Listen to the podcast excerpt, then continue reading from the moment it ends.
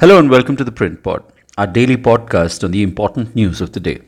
My name is Sharan Poovanna, and today I will speak about former Karnataka Chief Minister Jagdish Shettar's return to the Bharatiya Janata Party fold and its political significance ahead of the upcoming Lok Sabha elections.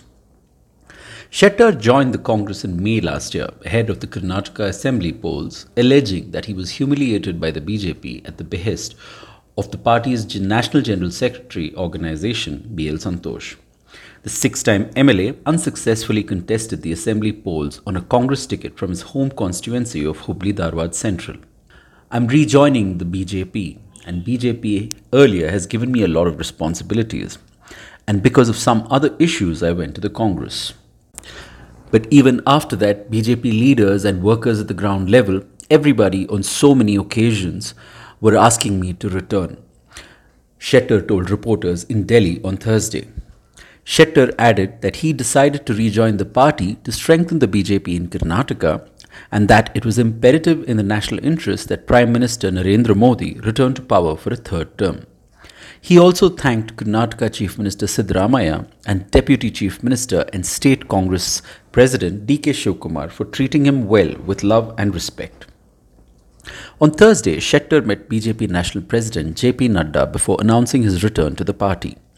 During the induction ceremony, Shettar was accompanied by former Chief Minister B.S. Yediyurappa, his son and State BJP Chief B.Y. Vijayendra, and Union Ministers Bhupendra Yadav and Rajiv Chandrasekhar. Shettar's exit from the BJP last year was painted as an extension of the purported humiliation meted out to the dominant Lingayat community by Yediyurappa's removal as Chief Minister and the denial of ticket to former Deputy Chief Minister Lakshman Savadi. Owing to speculation about a turbulent relationship between Santosh and Yediyurappa, denial of tickets to the latter's supporters was seen as another move to sideline the four-time Chief Minister. In the assembly elections held last year, the Congress party stormed to power with 135 of 224 seats, a win many thought would give it a new lease of life ahead of the general elections.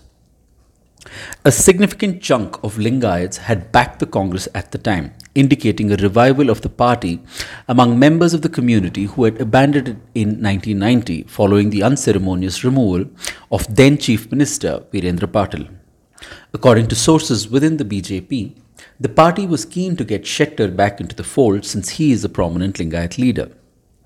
The talks were on for quite some time, and with the party eyeing a 10% increase in vote share, it became important to concentrate on southern states, including Karnataka, where the party had performed quite well in 2019, said a BJP leader requesting anonymity.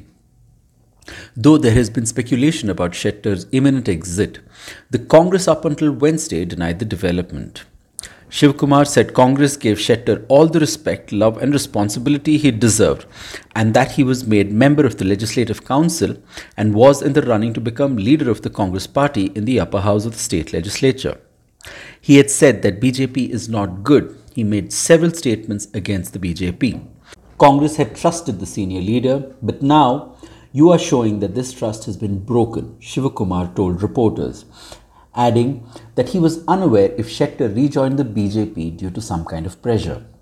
Karnataka Chief Minister Siddaramaiah said he was unaware of the developments on Thursday afternoon, but added that the Congress had treated Shettar with utmost respect. Shettar said that the BJP humiliated me and joined the Congress as they had denied him a ticket. We gave him a ticket and he lost his constituency. Then we made him an MLC so in the Congress party, there was no injustice or insult meted out to him. Treated him with respect, Siddaramaiah told reporters in Kodagu district on Thursday. Shettar's return has kicked off a political storm in Karnataka, and it remains to be seen if this is just the beginning of prominent leaders jumping ship as elections approach. Thank you for tuning in. For more from the print, become a subscriber at the print slash subscribe.